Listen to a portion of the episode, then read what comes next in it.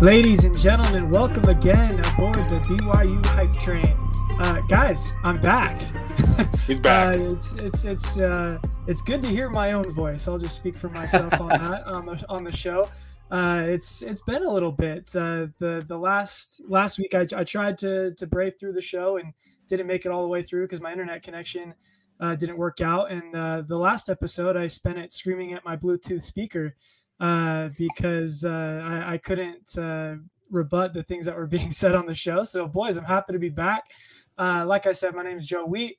Um, if you if you haven't talked to us before, I'm here with uh, Trevor Levitt and Hunter Miller. Um, Jason Stewart is our uh, national college football traveling correspondent. He is actually at the game uh, in in uh, Dallas with his family. He he'll probably be running a little late, but he might join the show later on Uh, if we can get him uh, get them in time. But uh, boys how you doing? And the first question is how much did you miss me? Well here's your chance to rebuttal because i don't think you were alone in probably screaming at your bluetooth speaker or your car radio or whatever it was whatever platform you're listening on. So we'll give you a chance to open up here your thoughts your rebuttals to kind of the the points of emphasis that we talked about earlier in the week so the biggest thing that the biggest point that I felt needed to be made was to just scream from the rooftops that Jaren Hall is the guy. Uh, he is he's he's always been my guy. Um, he was always for me. He was always the the one that had the highest ceiling. Um, and I don't know the the thing that's kind of bugged me this week is just the the the thoughts that he's not a good passer of the football, and I quite frankly just think that's ridiculous. Um, like PFF has them graded pretty much identically um, in in in how they rank as quarterbacks. They have the exact same grade of 80. Um, so like more than like we, we really shouldn't be comparing Jaren Hall to Baylor Romney. We should just be appreciating that we have both of them. Uh, so I like it's as well documented. I'm all aboard the Jaren Hall hype train. He should be here forever. Hunter, I'm disappointed in you uh, for even asking the question, raising the question hey, whether or not Baylor should be the guy. The voice of the people, right? like if the, if the people are talking about it, I got to bring it up. You know, we, we we give the people what they want, but ultimately we came to the right conclusion, which is uh, Jaren Hall is QB one. Um, but uh, yeah, no, Trevor, uh, sing your praises to me. How much did you miss me? Uh, the words can't describe how much we miss Joe here, but you were gone for good reasons. You were catching fish, and uh, you're taking the lady on a date. So we'll we'll yeah. excuse you. You get a hall pass. Did you catch more fish than BYU had turnovers over the weekend? I did by a large margin, and that's probably right. saying something. Uh, honestly, points scored, I guess. So the, catch the, more the, fish than BYU scored points. Right. The, I definitely caught more fish than BYU scored points as well, probably five times. Uh, but uh, no, the, the the funny thing is, is like I'm like kind of in the back of the boat. I strategically uh, placed myself in the in the boat on Saturday. I couldn't watch the game, but I was following it on GameCast, and I was kind of just like sitting in the back behind the guide, so he couldn't see me. I was just checking the score every once in a while, and it was heartbreaking because I'm sitting there and it's like 10 to nothing, like really, really quick. And I'm like, oh, BYU's got this. Um, and we we ended up getting out of the boat and like they Boise was kind of making a comeback and I kind of thought, well, like this this was bound to happen. They tied it up. And then we got out of the boat and I couldn't check my phone again for probably another, I don't know, 20 minutes. And when we got back in, BYU was down 20 to 10 and I had no idea what happened. Uh, so that that's um, that's about all I'll say about the game. Is that it was uh, kind of depressing. I caught my biggest fish of the entire trip uh, on that on that section, um, and it, it wasn't enough to cure the the game day blues. So uh, let's uh, let's let's move on and hope for bigger and better things. do, uh, do, would you like to address the rumors swirling on Twitter of a possible Joe Wheat curse? Yes, there is. I, I, I, think I think that's the only solution. Is uh, I I go fishing and uh, all of a sudden the the ball gets wet and slippery and you know flops all over the place as if it's a fish. So uh, ultimately, I no more no more fishing trips for me uh, the rest of the season. So uh, we'll we'll we'll be fine. He's man enough to admit it that you were the sole and lone cause of all those fumbles. I, I mean, I'm just saying, if I'm not driving the train, who is? Like it's, we, tr- just... we tried to drive it without you, and we ended up losing. So, uh, clearly, No, no, clearly, there is one and only conductor. abs- you got that right, Hunter. Don't you forget it. Uh, no, I'm just kidding. Uh, every everyone is the uh, co-conductor on this podcast, and I appreciate it. Uh, but the the other question that people want to know: Are we going to be uh, coordinating a hy- hype train conductor Halloween costume this year? I mean, I BYU got, the, plays- I BYU got the overalls. BYU plays on the 30th at home Yeah, that- against Virginia. So it's a Yeah. homecoming Bronco game. It's the day before Halloween. It's a home game. Do we know what time is there? That has not been announced yet. I don't think. I don't think it We has. got the we got the time of the Washington State game in the last couple of days. I do not think we have the time for the Virginia game, but uh, I mean, I don't even know if the time matters. I feel like having some sort of train conductor fit going is a must at that BYU Virginia game. We can figure it out. yeah, I agree. So we'll uh, we'll we'll set up an unauthorized booth at corner at Cougar Canyon. take pictures with some with some train conductors. You know, the, whole- the whole the whole nine yards uh, at that BYU game. A hype we'll train meet and greet. Exactly. We need, but what we do need is like a, an official nickname for people on the that listen to the Hype Train podcast. You know, that's actually a really good idea, Hunter. Uh, I think maybe let's let's throw that out on on the sh- on Twitter. Let, let's let's let, the people decide what they want to be called. Get our social Uh, media manager on it. Yeah, yeah, we'll uh, I'll, we'll, I'll let him know. Uh, but uh, no, uh, yeah. So we're we're we're making plans in real time here. Um, but uh, to just get started with the show, we, we kind of wanted to jump right in, boys. It is halfway through the season. Um, we're, we're six weeks through the year, six weeks through the year already, um, and it's moved way too fast. A uh, lot of highs, a lot of highs, very few lows. Um, but we wanted to kind of get into both. So uh, uh, let's start with Hunter. What is your uh, what is your biggest surprise and your biggest disappointments of the season? Well, I'm looking at your guys' biggest surprise and biggest disappointments. I'm gonna be honest with you. I didn't do like a whole. I was kind of thinking more of like individuals. Um, but oh, I will say my biggest disappointment. I'll make it a little more generic than you know specific players or coaches or anything like that. My biggest disappointment is probably the tight end room. And I don't think it necessarily has to do with them playing poorly, but more of them, you know, not necessarily living up up to expectations, right? We talked about this offense that we were expecting from BYU, and I don't think the offense as a whole has really lived up to their their potential and what we kind of expected from them. I think we expected probably a little bit more than 20, 30 points a game, especially what we saw last year and really returning a core group of those guys. Obviously, other than Zach, we brought in some wide receivers. Um, I thought we had probably expected more from this BYU offense as a whole, but really, when you break it down, I expected more from this tight end group. Obviously, with Isaac Rex, what he was able to do last year, double digit touchdowns, um, the most touchdowns by a tight end since you know Dennis Pitta.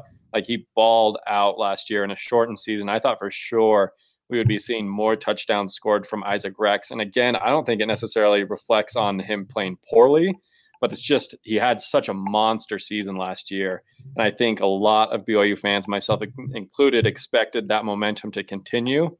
Um, and in reality, he's kind of regressed back to what BYU tight ends do on a year to year basis, right? Like this is kind of on par for BYU tight ends, especially I think when you factor in um, that once BYU is getting to the red zone, they're kind of feeding other guys, namely Tyler Allgeier, and um, they're kind of looking for the Nacuas and things like that. They're not necessarily going to Isaac Rex every time they get the ball inside the 20 yard line, like Zach Wilson did a season ago. Uh, so I would probably say my biggest uh, disappointment is just that tight end group. But again, they've played well. They just haven't necessarily played been as explosive as they as Isaac Rex was a season ago. So that's probably my biggest disappointment.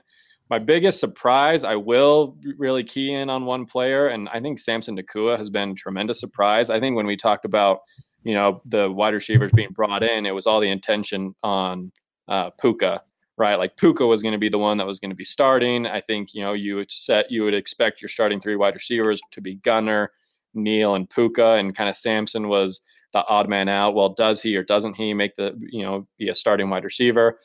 But honestly, just like what he's been able to do on the field, and then also you know the emotion and the passion and the energy that he brings to the BYU team on the sidelines and off the field. Like he's kind of been BYU's one like hype man on the sidelines, but you know when he's on and off the field, he's bringing the energy. Obviously, he had that highlight touchdown catch against Boise State, but uh, Puka or Samson Nacua has been a surprise to me just because, again, based off of my own expectations, I expected him to kind of be that wide receiver four, uh, kind of on the outside looking into that core group of receivers. And he's kind of cemented himself as kind of one of the go to guys on offense. So that's probably my biggest disappointment and my biggest surprise. Love it. How about you, Trev? Yeah, um, I wanted to go. You know, my, my biggest. I'll start with my biggest disappointment and end with something with the surprise at the end, but kind of along the same lines as as Hunter uh, went with the offensive side of the ball. Um, the offensive line um, and the running game for me has been uh, disappointing to say the least.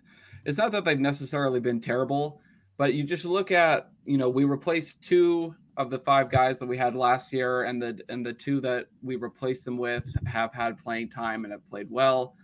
And I just felt like there should be more holes uh, this year opened up. And now the competition has changed, but I just didn't expect it to be this drastic. And I think Hunter hit on it. Um, the reason it's disappointing is because the expectations were set for them to go out and do some pretty big things.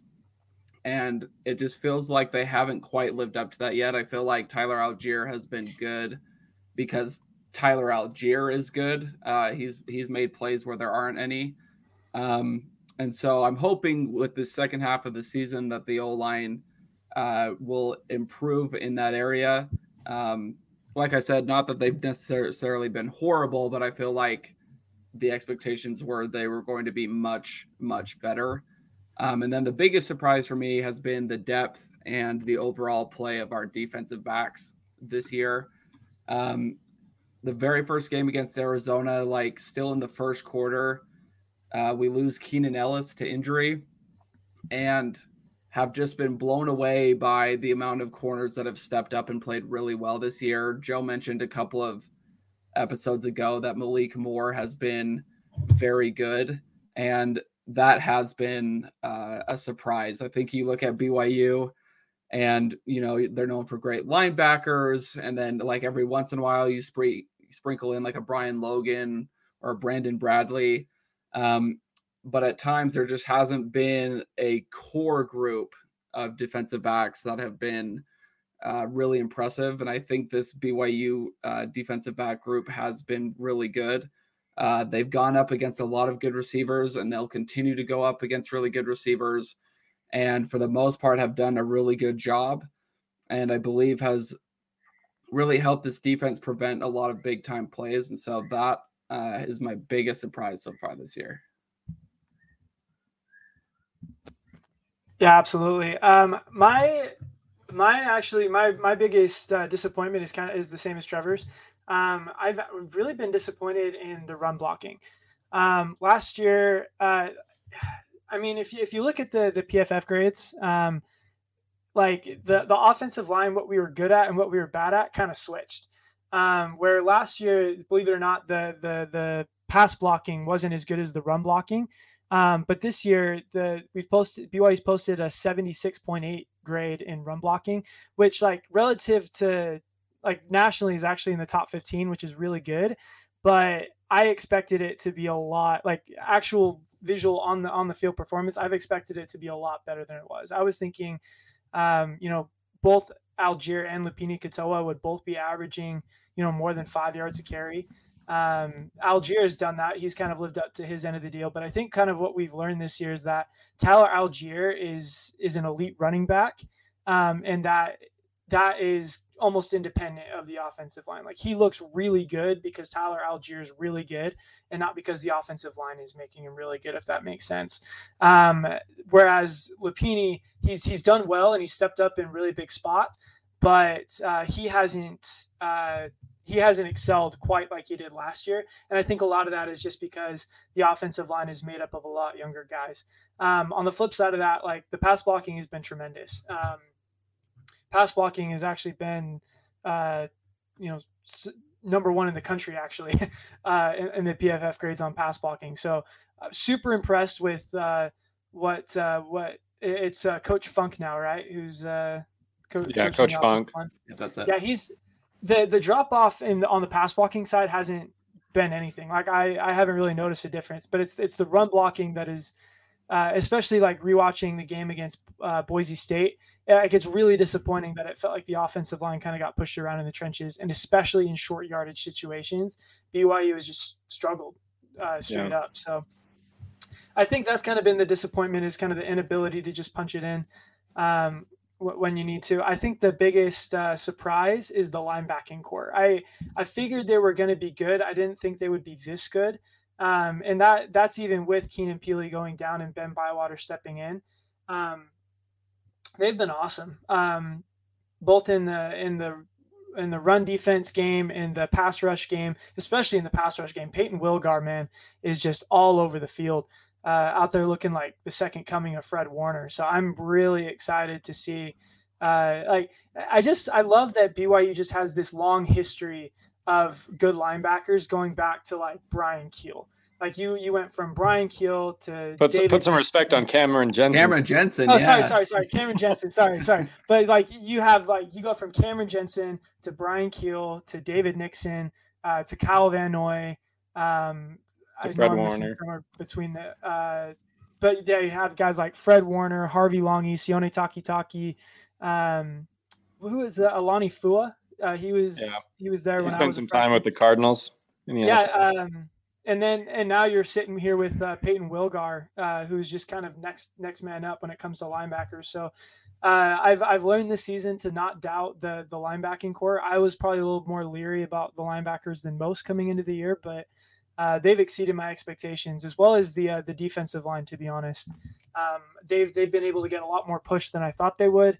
Um, in uh, on, on, PFF, they're uh, you know top 17 in the country actually in run defense grades. So like before before you like before you accuse BYU's defense of just kind of being the same old BYU defense, look at look at some of the advanced analytics because they show that BYU is actually pretty darn good um, against the run. So I'm um, I don't know, and I guess kind of the overall biggest surprise is that BYU. Oh, I mean, not surprising to me is the hype train conductor, but that BYU's five and one. Um, like the, the, the most disappointing thing uh, I saw after the game on Saturday is just the the meltdown, the absolute meltdown. Like a yeah. little bit of rain, you guys turn into the Wicked Witch of the West. Uh, just I'm melting, I'm melting, I'm melting. Like it. This team is still really good. Like uh, if if you think about it, if I offered you before the season started that BYU is going to be five and one heading into Baylor you guys would have taken that no mm-hmm. questions asked. And like if you weren't going to take it, the, the one would have been Utah, where you were asking me like, "Oh, did we beat Utah?" And if the answer is no, then you wouldn't have taken it. But like, I accept nothing less than six and zero, oh, Joe. you're asking you're asking for a lot of misery, my friend. well, um, yeah, isn't that the that's the constant state of being a BYU fan is expecting right. perfection and then ultimately being disappointed. You've just described my 25 years of BYU fandom. Yeah, I'm not going to get into the scriptural definition of perfect, but uh, no, I I I love what this BYU team has done. I think, kind of looking back, um, I kind of want to get your guys' opinion on this as well.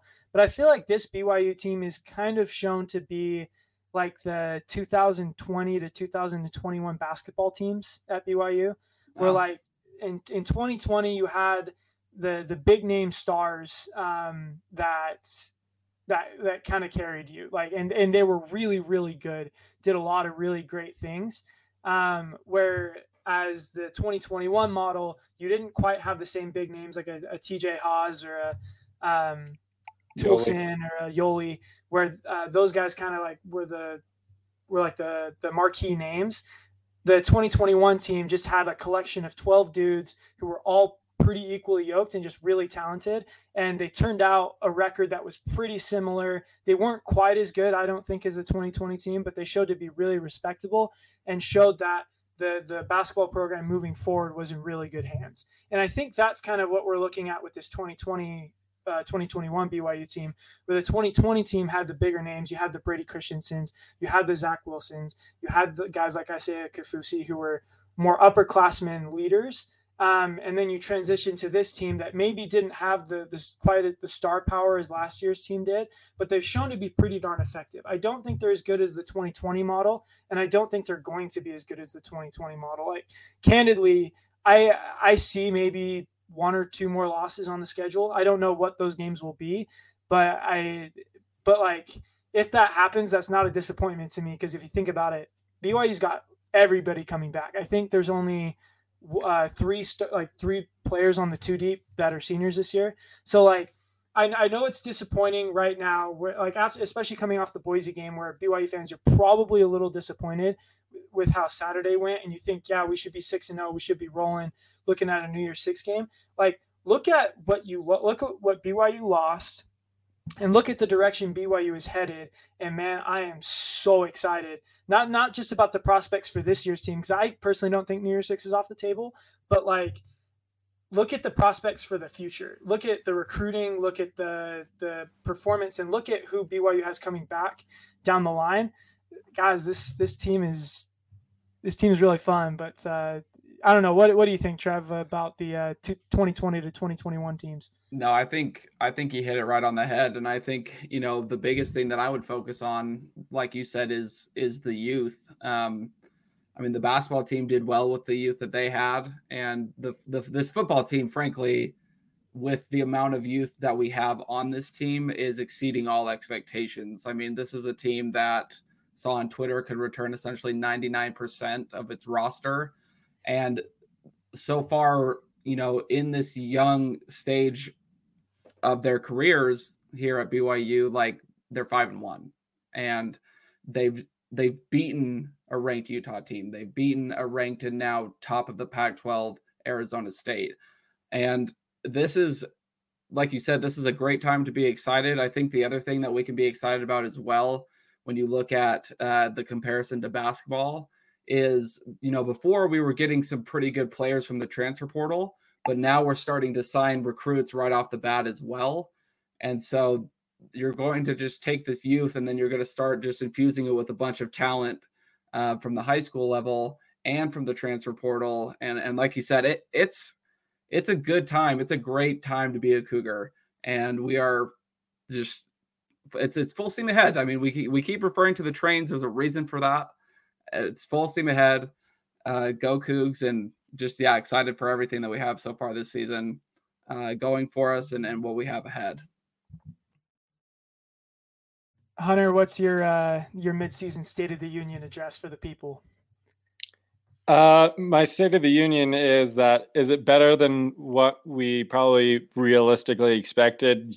Yes. I mean, like you said, Joe, I think if we talked about you know this BYU team being five and one at the midpoint of the season, most of us would be pretty happy, right? Especially considering who we played in the first half of the year, and I think you know with who we lost over the offseason. I mean, Brandon Gurney, I think, was one of the big kind of I don't want to necessarily say doubters of this BYU football team, but he was on record multiple times. I think kind of looking at this BYU team as like a six and six, seven and five football team. So the fact that BYU's through the toughest part of their schedule, and they're sitting at five and one and ranked in the top 20 in the country uh, as a testament to these guys. And you know, uh, and it's not to say that this isn't a talented team, right? I mean, especially on offense, you look at all the weapons that they have, uh, who they returned. You know, you talk about who they lost from a season ago, but look at who they returned, right? Tyler Allgeier, Gunnar Romney. Uh, Isaac Rex, like guys who were significant contributors, returned and came back from BYU this year. And so I think you know this is always was going to be a talented BYU team. I just think with you know how you looked at the schedule before the season started, it was a pretty daunting uh, start to the season, right? With Arizona State and with Utah and with Baylor and with Boise State, kind of all taking place. I know Baylor's just on the uh, on the back half of the schedule, but you know that you played kind of all those teams consecutively. I, you had a couple of breaks in there with USF and Utah State, but this was a tough schedule to open up. But it's just I think you know, when you look back at it, was it as tough as probably what people expected it to be before the season started? No, I think Utah's not as good of a team as we kind of expected. Uh, Arizona is about as bad as we expected. Arizona State was always going to be a question. Uh, Boise State's not as good, I think, as we expected, although they beat BYU. Uh, they're still sitting there at three and three. So, uh, and and the second half of the schedule is going to be tough too. Not they don't necessarily play the same amount of uh, high level competition. You got a couple good games in there with Baylor coming up this week. You got at home against Virginia on the 30th, but um, uh, it's a lot of road games, right? Coming up for BYU. We've been blessed that we've had so many home games to start the season. Now we got to go on the road to Baylor. We got to go on the road to USC. We got to go on the road to Georgia Southern. Um, you got to go on the road to Washington State. Like this is gonna this is gonna be, uh, I think, a tougher back half of the schedule. Probably just as tough as we saw the front half of the schedule being, which isn't always common with BYU. But they've got the talent to do it. Uh, you just got some issues to fix, some some glaring weaknesses, like we talked about on the last episode of the podcast. Things that you know, I was a little concerned that I was, didn't see fixed before Boise State. And so if we can get, continue to get those things fixed, I think BYU can be sitting pretty. I think, you know, Joe, you talked about maybe, you know, two or three more losses sitting on the schedule. You know, BYU probably ending the season at nine and three. Uh, if we can get through the back half of the schedule, these next six games with uh, with a similar five and one record, and BYU sitting at ten and two at the end of the year, top twenty still, um, you know, I think this still has a potential to be one of the you know great BYU teams of this 20 2000s generation. Uh, it's just about putting it together, fixing some issues because you, you still got some tough games remaining. Absolutely, and I, I'm I'm I kind of ride with the idea that like I'm not sure the the toughest part of the schedule is behind us. I think Arizona State has been by far the best team that BYU's played. I think Baylor is one of those teams that uh, that will pose an equally tough challenge as anybody as BYU played um, yeah. including Arizona State. And we'll get to that in a second. Um, but like uh, what you said, at this point, I think we're going to learn a lot about what this BYU team has. Um, I think one of the one of the big criticisms of of independence is like once you lose a game, you kind of lose everything to play like, that you play for. I think last year that showed that uh, like BYU showed that wasn't the case. I think after that Coastal Carolina loss, uh, BYU easily could have just mailed it in and uh, it, it, could have been we could be remembering that season a lot like a 2001 as opposed to a 1983 um, where at a certain point like BYU was undefeated deep into the season they had a disappointing loss and in 2001 the wheels just kind of fell off so I I like to think that under Kalani Sitake the, the program is resilient enough where one loss won't derail the season yeah. Um, and and I don't expect it to. Um, I, I the, the biggest thing I want to see the rest of the year is is will BYU will, will Boise State beat BYU twice? Um, will this week be a, a week where BYU kind of comes in and says, uh, well, like we lost kind of all all hope is lost, everything we worked for is is kind of done because we had a disappointing loss? Are they going to keep building towards something? Um, but uh, I, I'm I'm kind of curious to get your guys' thoughts, Trevor. What's uh, what's kind of your updated uh, your updated prediction for win loss record for BYU the rest of the way? Yeah, I mean, frankly, if we can beat Baylor, uh, and we can talk about why you know that'll be tough here in a little, but if we beat Baylor, I don't see any reason why we can't win out. I mean, we'll have Virginia in front of us at LaVell Edwards Stadium, and really, I think there is a pathway if you beat the, a good Baylor team to to like you said, Joe, put yourself back onto the path for for New Year's Six. I don't think necessarily if we don't make a New Year's Six that, as Joe said, you just you know blow up the season and it's you know it was not a good one. I mean, we've already exceeded expectations. Just enjoy the ride from here, but I don't see us necessarily dropping a bunch more games if we're able to pick this one up in Waco. Yeah, I mean BYU still got stuff to play for, right? I mean, like in 2006, right? BYU starts one and two. Obviously, you're not going to make a BCS bowl. Like you're playing for a Mountain West Conference championship, but at that point, still sure. But like, does that really matter? But how often do we look back at like the 2006 team as like kind of the team that ushered in the modern era of BYU football? And you know one of the one of the more unheralded, underrated BYU teams of all time. Exactly. Yeah. You, you, know, you can still while you may not be playing for on-field accolades, right? Because like BYU, they go to I don't know whatever bowl they're they're scheduled to be in the Shreveport, Louisiana bowl versus you know uh, Tulane. Who knows what the bowl game will end up being? And you know, there's still, I think, you know, BYU has an outside chance of New Year's Six if they can run the table, and if Cincinnati can maybe falter along the way. Uh, there's still there's still a path for BYU to make a New Year's Six bowl game. It's obviously not as strong as it was headed into this Baylor game.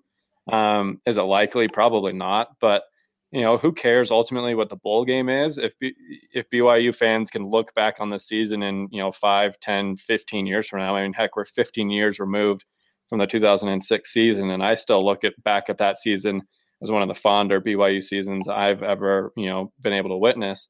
It's just more about how the team is looked at, right? If it's looked at a team that you know, oh, they were doing these great things and then they fell apart, the wheels came off, and they ended up underachieving based off of the potential we saw to start the season or is this going to be a team that you know in five ten years from now we're looking back and being like man 2020 was a special season and they despite losing you know quarterback that went number two in the in the nfl draft still came back with a tougher schedule uh, was able to get a big 12 invite and still went on to you know have an 11 and one season.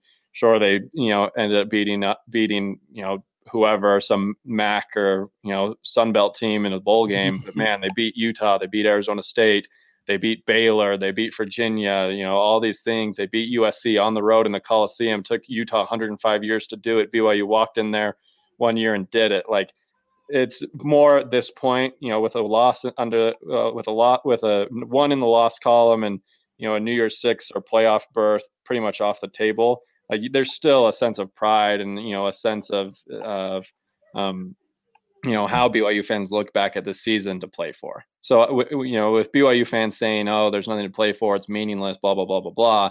You know, there's not a conference championship, there's not a New Year's Six. So what what does it matter if BYU continues to win or lose? Like the players care. In five ten years, they want to look back and be like, "Yeah, I was a part of the 2020 and the 2021 BYU football teams that win a com- that lost a combined two times in two seasons." Right? Like that's something special to say. There's not many BYU players who have played uh, since the Steve Young 83 and 84 seasons that can look back and say that, you know, in two years, I only lost two times. So I think there's still something to play for.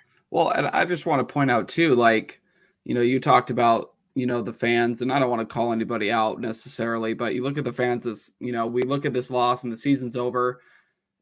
I like just sit back for a second and realize what you're insinuating. Like we lost one game, now there's nothing else to play for.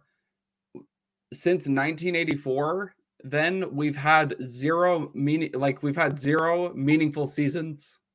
Like we won yeah. the national championship and we have accomplished nothing since. And when you put it that way, like you realize just how crazy that sounds. Like Hunter, you know, rattled off 2006, like the years with Max Hall, like like Zach Wilson, obviously, like it's it's okay to be disappointed in a loss. Like it's hard for teams to go undefeated. Like Alabama's the best to do it for like the last 15 years, and they don't do that every year.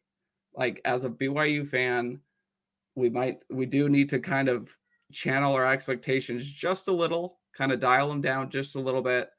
And channel the expectations on the hype train. Well, listen, like this, we can be hyped for this kind of season because we have done like hype is being able to exceed expectations, is it not? Like if you're yeah. able to become something more than you thought, you know, you were, you are exceeding and you are bringing in the hype. And I just think as a BYU fan, I don't know, like at this point I'm just rambling, but we as fans need to understand that these these guys in the independence era have done so much for this program to get us to the Big 12 to to get us to these this new future of ours.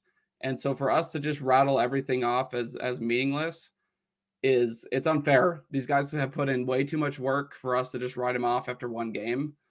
And so frankly, like stay on the train there's plenty of special things left to take place this season and just believe like that's all it is it's like don't write these guys off it's it'll be eh, okay i mean don't, hell BYU, BYU could go five and seven if tyler allgeier is rushing for 150 yards or if puka Nacua is making cool catches or you know, whatever it is, if people are balling out, I'm still gonna be hyped, right? Like that's part of being a fan. I don't necessarily BYU doesn't have to be undefeated to earn and deserve hype.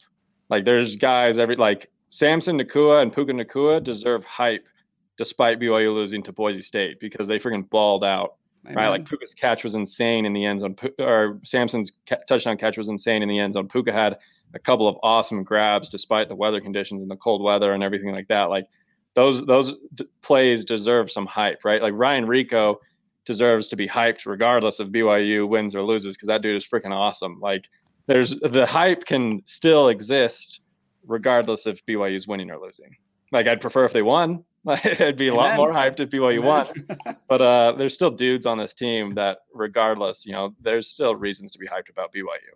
Right. And, and again, I, we're acting like the world is falling after one loss, uh, after as a result of six turnovers. What a what a great what a great world we're living in. Like we're acting like Alabama fans. Like when we win, we we're mad because we didn't win by enough, and when we lose, we're mad because BYU like we should never lose a game.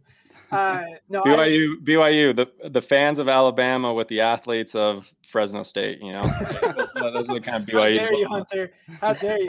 No, uh, no. To go along to Hunter's point, like there's a different. I got an argument about this earlier this year, which was really dumb. But like, there's a difference between high expectations and high hopes my hopes are through the roof. That's what makes me the that's what makes me the hype train conductor. Like what makes me a hype train conductor is that my hopes are sky high for for BYU all the time. But my expectations really are not aren't aren't quite as high. Like my expectations for for BYU in this era of of BYU football is to win 7 games. Like if BYU wins 7 games, like that's like the bare minimum it takes for me to be happy with where the BYU football program is. Right now, BYU is about to do that in the first 8 weeks of the season. Like that is that is so exceeded my expectations for what this year would look like. Um, as far as like my expectations moving forward, uh, like I said, if if BYU, I think at this point BYU needs to win probably nine games is my is my expectation from here on out. I think you have two wins in Georgia Southern and Idaho State, um, and I think between the the four P5s left on the schedule between USC, um, Washington State, Virginia, and Baylor, I think BYU is good enough to pick up two wins, at least two wins against those four. Um, but to be honest, I think BYU is good enough to win all of those four. It just depends on what you can put together. And and to kind of put a could put a pin in, in last week, uh, to make a one last point is everything that went wrong for BYU last week is fixable. Like it's and and to some extent, like turnovers are just kind of random.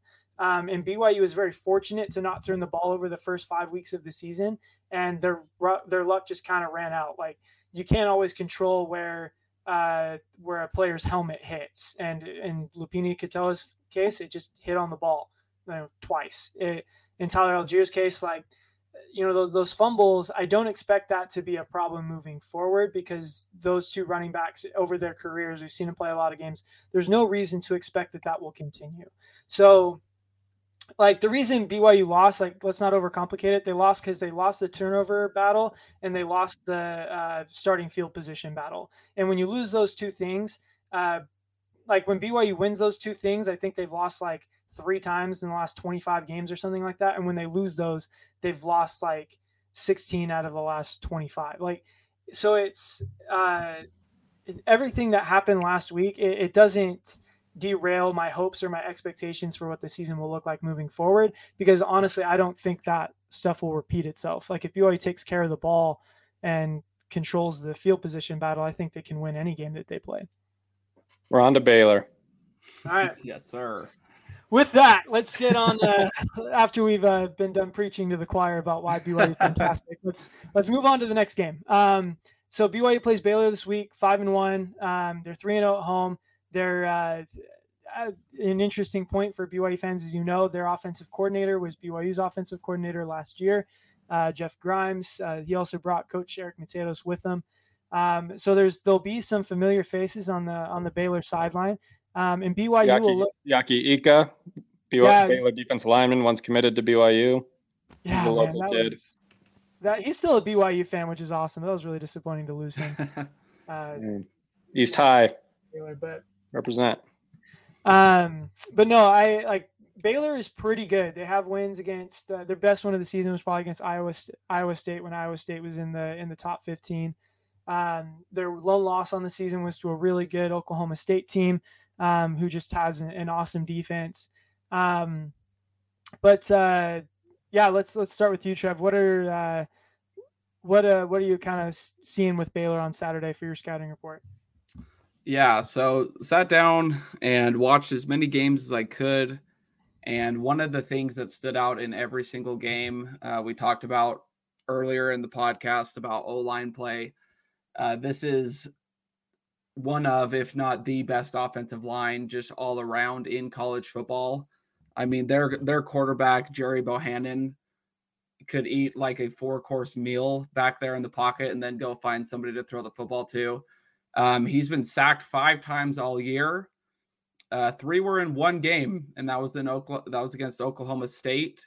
Uh, so, in my opinion, Oklahoma State gave us the recipe to beat Baylor, and that's to get to the quarterback.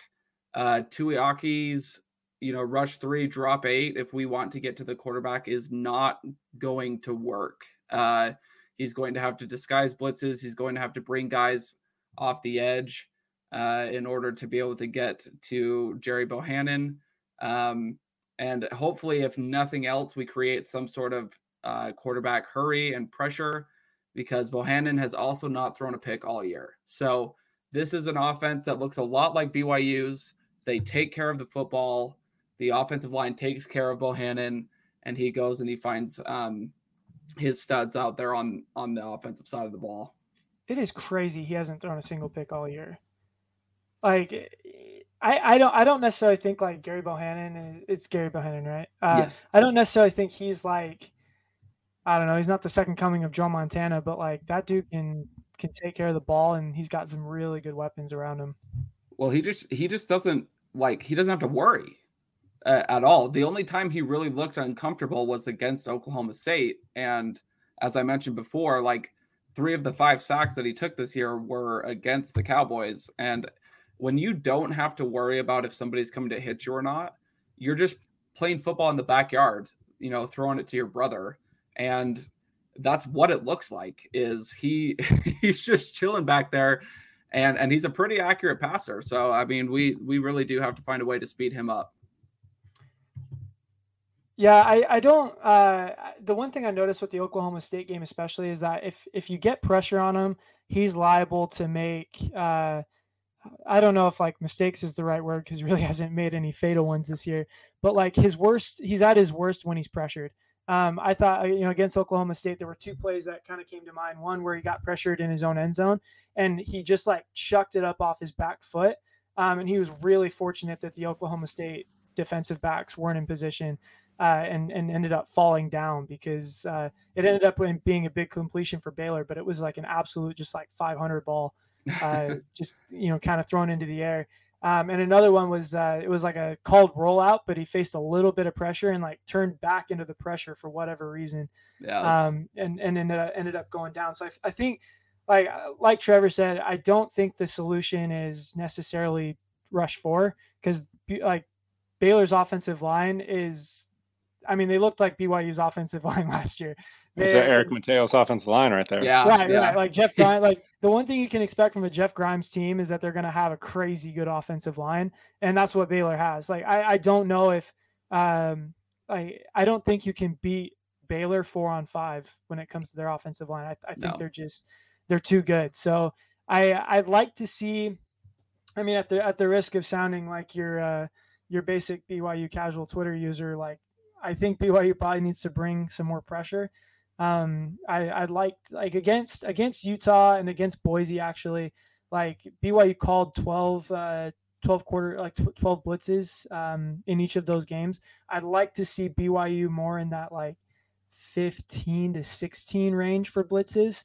Um, I'm not saying like bring the house on every play, but you're going to have to get creative um, with how you confuse this this uh, Baylor offensive line. Oklahoma State found it the most success with uh, with more stunt blitzes um, in, in hopes to just kind of confuse and Baylor and hope they kind of miss some assignments. I think BYU's done a great job of that so far this year. So it, but like but like Trevor said, I you got to get pressure on Bohanon if if if you want a shot. What about you, Hunter? Yeah, I mean that's the that's the age old question when it comes to BYU defense, right? Is getting pressure on the quarterback. You can blitz, but can you, uh, you know, scheme up the blitzes at the right time, or you know, bring the right guys to be able to get to the quarterback? And so far, really, no one's been able to consistently do that against Baylor. I don't know if BYU is going to be the one to do it, right? Just based off of the BYU defensive tendencies and kind of what we've seen from them in the past and so far this season, but when I look at Baylor, uh, I see probably the best team BYU has faced this season, which means probably the best team BYU will face at all this season, right? You look at what they're able to do. They were undefeated until they lost to Oklahoma State on the road. That was a very close game, a very good game. Uh, I'm sure many BYU fans watched on TV. I believe it was on a Friday night, so they should have had um, the ability, to, or that was a Saturday night. The BYU game was a Friday night that weekend, but same weekend, I'm sure a lot of BYU fans were watching that game. Uh, I mean, Baylor 31st in scoring offense, which is going to be the best offense that BYU has played this season in terms of scoring. They're putting up 32.8 points per game. Uh, I, I, mean, I don't know. You know, we talk about BYU creating pressure and the quarterback and the weapons that Baylor has. Um, I just, uh, it's going to be tough to be able to stop this Baylor Baylor team with with everything that they've got, their weapons, their offensive line, all that. Um, I mean, and they do it by rushing the ball, right? They run the ball 58% of the time is are, are called run plays. They're 38th in rushing yards per game, which is going to be the second best rushing attack BYU's faced all season behind Arizona State. They're rushing for nearly 200 yards a game. I mean, uh, they've got some dudes, you know, other than just their quarterback, but you know, great guys all around. And, and it's weird. I don't know the last time Baylor's had a team that's rushed, that's run the ball this frequently, right? When we think about Baylor, you think of RG3, you think about Charlie Brewer and them, you know, classic Big 12 offense, throwing the ball all over the place, scoring lots of points. But Baylor is scoring tons of points by running the football. Uh, and then you, then you talk about passing game wise, they're probably comparable to Arizona State and Utah, right? So not the best. Um, you, you look at you know their passing yards that they have per game. Arizona State is 66th, Baylor 75th, and Utah's 82nd. So they're pretty comparable to those two teams. Not the best passing attack, but um, uh, good enough to get the job done. Right? We talked about how good Arizona State is and top top 20 team in the country, and you know, prob- maybe the best team BYU's faced. They're still, you know, they're just kind of behind Jayden Daniels and Arizona State in terms of passing offense. And then ultimately, and finally, you know, you, you, when you think about college football, you think about the Big 12. You don't think about defense. Well, Baylor has got a heck of a defense, 25th in the country in points allowed, with just 20 points allowed per game this season. That's going to again going to be the second best BYU has played all season behind Arizona State. So it's pretty neck and neck between Arizona State and Baylor in terms of who's the best team BYU's faced this season. But I just think when you talk about you know their scoring potential, their offensive line, they're probably they're going to be a lot more fundamentally sound and disciplined than Arizona State was playing. You know at LaVell Edwards Stadium, all the penalties they had. I don't think we're going to see those kind of penalties coming from the Baylor Bears and how well coached they are. Again, it's going to be a home game for them, so you're not going to have the added benefit of the rock and the LaVell Edwards Stadium crowd rocking on a, on a Saturday night down in Provo. Uh, so ultimately, I think that this is probably going to be the most difficult game BYU has played, both you know from the fact that this is a very good Baylor team, they've got a great offense and a great defense, and then you factor in that BYU is going to be on the road in Waco, Texas. Um, it's just, it's just going to be tough, man. It's going to be it's going to be a true test of how good this BYU team is, right? Or where was the Arizona State game, uh, you know, a, a, a result of just one of the luckiest plays we've ever seen with Tyler Allgeier forcing that fumble, right? Or is this luck had nothing to do with it? divine intervention, whatever you want to call it. Um, you know, this is, I think, I, when you factor in all all the different um, scenarios and you know factor everything in, I think this is probably going to be BYU's toughest test of the season. I agree, and and looking at the offense, like what you were saying about um, their their running game, especially uh, Abram Smith is a dude. Like if you want to if if you want to figure out what it's like to play against Tyler Allgeier. we're about to learn that in in Abram Smith. Uh, he's he's their leading rusher. Um, he averages uh, looking at it, it's like 7.9 yards per carry at home. Like, dude is dude's a stud, and a lot of that is again he's running behind. Uh, he's running behind a Jeff Grimes offensive line, but I mean he really like that. That was the biggest thing. Like when I was watching some of his tape, is like it just screams Tyler Allgeier to me. Um, he just looks like a bowling ball out there, but he's fast. Like I'm talking like four four four five speed. So um, he he makes me nervous. But um, like I, I I don't know. I'm a stats guy. I, I crunch some of the numbers, um, and like the this this Baylor offense comes down to two things: running the football effectively and not making mistakes in the passing game. Um, 47 or 48 percent of their passes uh, are within 10 yards. Um, or sorry, 40 47 percent of their passing yards are within 10, like on throws within within 10 yards. So like they're they're they're good vertically and they take their shots uh they take their shots well, but that isn't uh like it's either they're going to throw it short or they're going to throw it deep. They don't really they're not particularly good in in the intermediate like 10 to 20 yard passing range game. Um but like that's BYU's weak spot. Right, but the the the teams like the, the reason I'm nervous about this game is that the the things that Baylor does best are throwing short and running the football. The teams that held Baylor to their worst offensive output games. So like you're think we're talking about Texas State, we're talking about Oklahoma State, and we're talking about Iowa State. Those three teams um, all held Baylor to under 100 yards or under 60 yards um, passing within that zero to 10 yard range, and they held Baylor to under uh, at least Oklahoma State and Iowa State held Baylor to under 130 yards rushing. So, like, if, if you want to contain this Baylor offense, you have to be able to control the short passing game and you have to be able to control the line of scrimmage in the run game. Because if you do, I don't think they're they're good. They're good vertically, but I trust BYU's defense to limit big plays. Like when was the last time we saw BYU give up like a 40 yard touchdown through the air? It doesn't happen very often. So I I trust BYU's defense to be able to hold up against these very talented Baylor receivers. The question is, is can they stop them uh, up front? Because this is a Baylor offense that will just kind of dink and dunk on you until they can uh, dink and dunk and then pound you with the rock until they can uh, have an opportunity to take a shot. Um, and the and the question is, is can BYU take those punches? Um, and to be honest, like I don't know the answer because I thought I did, and then BYU gave up like 160 yards to Boise State, who's like one of the worst rushing offense yeah. teams in the country. So yeah, I mean, I, I don't know. State, it's a mystery.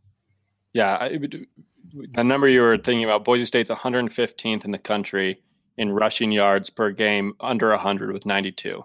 So now you're talking about the team that's 38th in rushing. BYU gave up 140 yards rushing to the 115th worst rushing attack in the country in terms of yards. Now you're talking about the 38th best team in the country that's almost averaging 200 yards per game. Can BYU? Uh, I mean, the question I think for BYU is, can you hold them to even 200? I, I if BYU can hold them to 100 under 130 rushing yards, I mean, uh, you, you, gotta just every every BYU fan better be on Twitter at tagging Ilaisa Tuiaki with the old notes app apologies. If BYU holds this, oh for sure, Baylor rushing attack to sub 130 if if BYU can hold them to 130, I don't see a way Baylor wins this game. Um, I mean, unless unless BYU kind of they do what Iowa State did and just kind of self destruct, uh, a lot of turnovers, a lot of kind of self inflicted mistakes. I, I, think that Iowa State, like looking at the numbers, the Iowa State Baylor game looked a lot like the Boise State uh, BYU game, where Iowa State outgained them by like over hundred yards, um, and they still lost the game. And the reason why that was is because Baylor's defense is very opportunistic and does a great job. Uh, they they're kind of like a bend don't break. It looks like too. Uh, they like to rush four a lot and and drop eight into coverage. And so the question is is like which defense is really going to break first. So, um, yeah, I so like with that, let's get into some of our predictions of what we think we'll see. That's kind of the scouting report. Um, but Trevor, what are your what are your predictions? and hot takes. Yeah, so my hot take this week is that the BYU defense is going to first uh, force the first interception of the year uh, for Baylor's quarterback. Um, and I'm also going to throw in another thing here, and I think this is going to be the Jaren Hall revenge game. I'm going to be completely honest. I have no specifics with that, uh, but you're going to see it Saturday. Jaren Hall is going to take over in Waco, Texas. How about you, Hunter? My hot take. Are we just doing hot takes, or are we also doing score predictions? Uh, we'll we'll do hot takes first, and then score predictions. After. Okay, my hot take is going to be since Jason's not taking it this week, I will say that Puka Nacua 100 yards, two touchdowns. It's gonna happen. It's gonna happen at some point. he texted he texted his hot take, so I'll I'll let Joe read it off. But it wasn't Puka Nacua 100 yards, two touchdowns. And I feel like since this is the one week that Jason's not taking it, this is going to be the one week that it happens. And so put me down for Puka Nacua 100 yards, two touchdowns. Absolutely. Uh, love to see it. I my hot take is uh, Baylor hasn't seen a quarterback as good as Jaren Hall. Um, quite frankly, I I like I like Oklahoma State. I don't love Oklahoma State, um, and I don't especially love their quarterback. He didn't really have a great game against against Baylor either. I think we're going to see Baylor's about to see their best quarterback that they've seen. Um, I think Hall is going to have a really good game through the year. Um, I, I, I like these BYU weapons um, that that they have, and I think He's going to have Baylor doesn't do especially well at, at getting pressure. Um, like I said, they're more of a bend don't break. So I think we're going to see a lot of of uh, a lot more Jaren Hall in the intermediate passing game. I think he's going to go over 300. Um, my my hot take is that he's going to put up the best uh, in terms of yardage. He's going to put up the best numbers uh, against Baylor's defense that we've seen so far this year. Um, Jason's take is actually pretty similar. Uh, his hot take, he says uh, my hot take is Jaren Hall goes for 300 yards passing, and my boo Isaac Rex will get a touchdown. Um, and he said, you know what? Screw it. Uh, 350 yards for Jaren. So that's that's a hot take. Did he uh, mean to say boo, or did, was he trying to say boy? no, no. Uh, I think it's boo. Like I, you, I was gonna say you know him better, so I not wasn't sure if he was like my boo his, Isaac Rex or if it was a typo or what. His Twitter handle is uh, Isaac Rex Fan Club, so I think that uh, that gives you what you're looking for right there. Um, there you go. So uh, yeah, uh, no, I, I, like that from I like that from Jason. Um, but uh, score predictions. Let's start with you, Trev. I'm going to say 31 35 for BYU. I think it's going to be a close one. Um, and I think it's going to come down to the final minutes, but I think we can eke it, eke it out by by four points. Love it. How about you, Hunter? Uh, so I don't want to be a Debbie Downer. Um, we talked about what we expect from BYU in the second half of the season. I think Joe, when you talk about those four games, Washington State, uh, USC, Virginia, and then this Baylor game, is you know I think you talked about it. Two wins and two losses is probably what we should expect at the very least, right? And I, I think I'd even go as far as to say Washington State and USC are going to be two wins.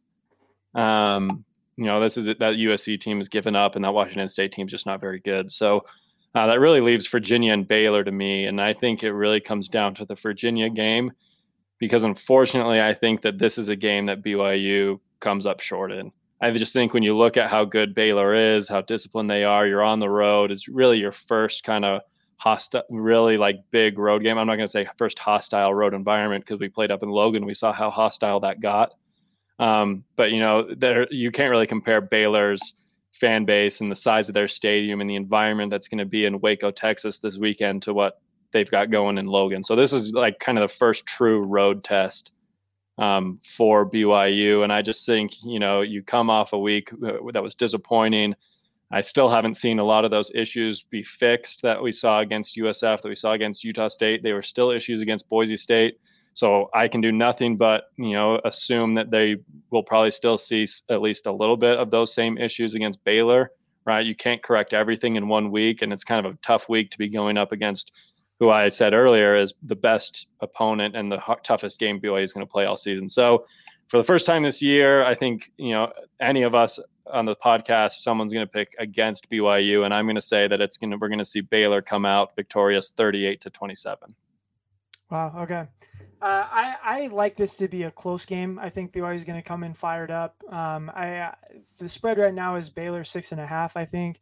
Um, I think that's probably too big of a number. I like and the way that, that the way that both teams operate, um, the way both defenses kind of run a bend don't break style scheme, and the way that um, that both offenses kind of look the same. Like we're going to be seeing kind of mirror, like we're going to see like what it looks like if BYU were to play BYU. Um, and for that reason, I think it's going to be a little bit slower pace game. Um, it's not going to be a, like a historic Big 12 42 to 41 shootout. Um, I think it's going to be more in like the 28 24 range. Um, and the, the victor is kind of interchangeable. It just comes down to who makes the, the fewest mistakes, who takes care of the ball the best. Um, this is the BYU Hype Train podcast. Uh, for my BYU Hype Train prediction, it's going to be 28 24 BYU. Um, realistic expectation, I think Baylor could definitely pull it off by by the same score. So um, that's my uh, that's my argument, sticking to it. Um, and with that, uh, brethren, thank you for for joining us here on the BYU Hype Train. Once again, my name is Joe Wheat. Uh, with my boys uh, Trevor Levitt, Hunter Miller, uh, Jason Stewart. Sorry we missed you this time, but uh, we look forward to having you next time. We'll um, and uh, but BYU fans, we're we're happy to have you, and we hope you stay on. BYU's five and one. The future's bright. Everything looks good. Uh, what a time to be a BYU fan. Couldn't think of a better one. So uh, with that, we'll we'll talk to you guys in a couple of days. I really hope my BYU score prediction is wrong.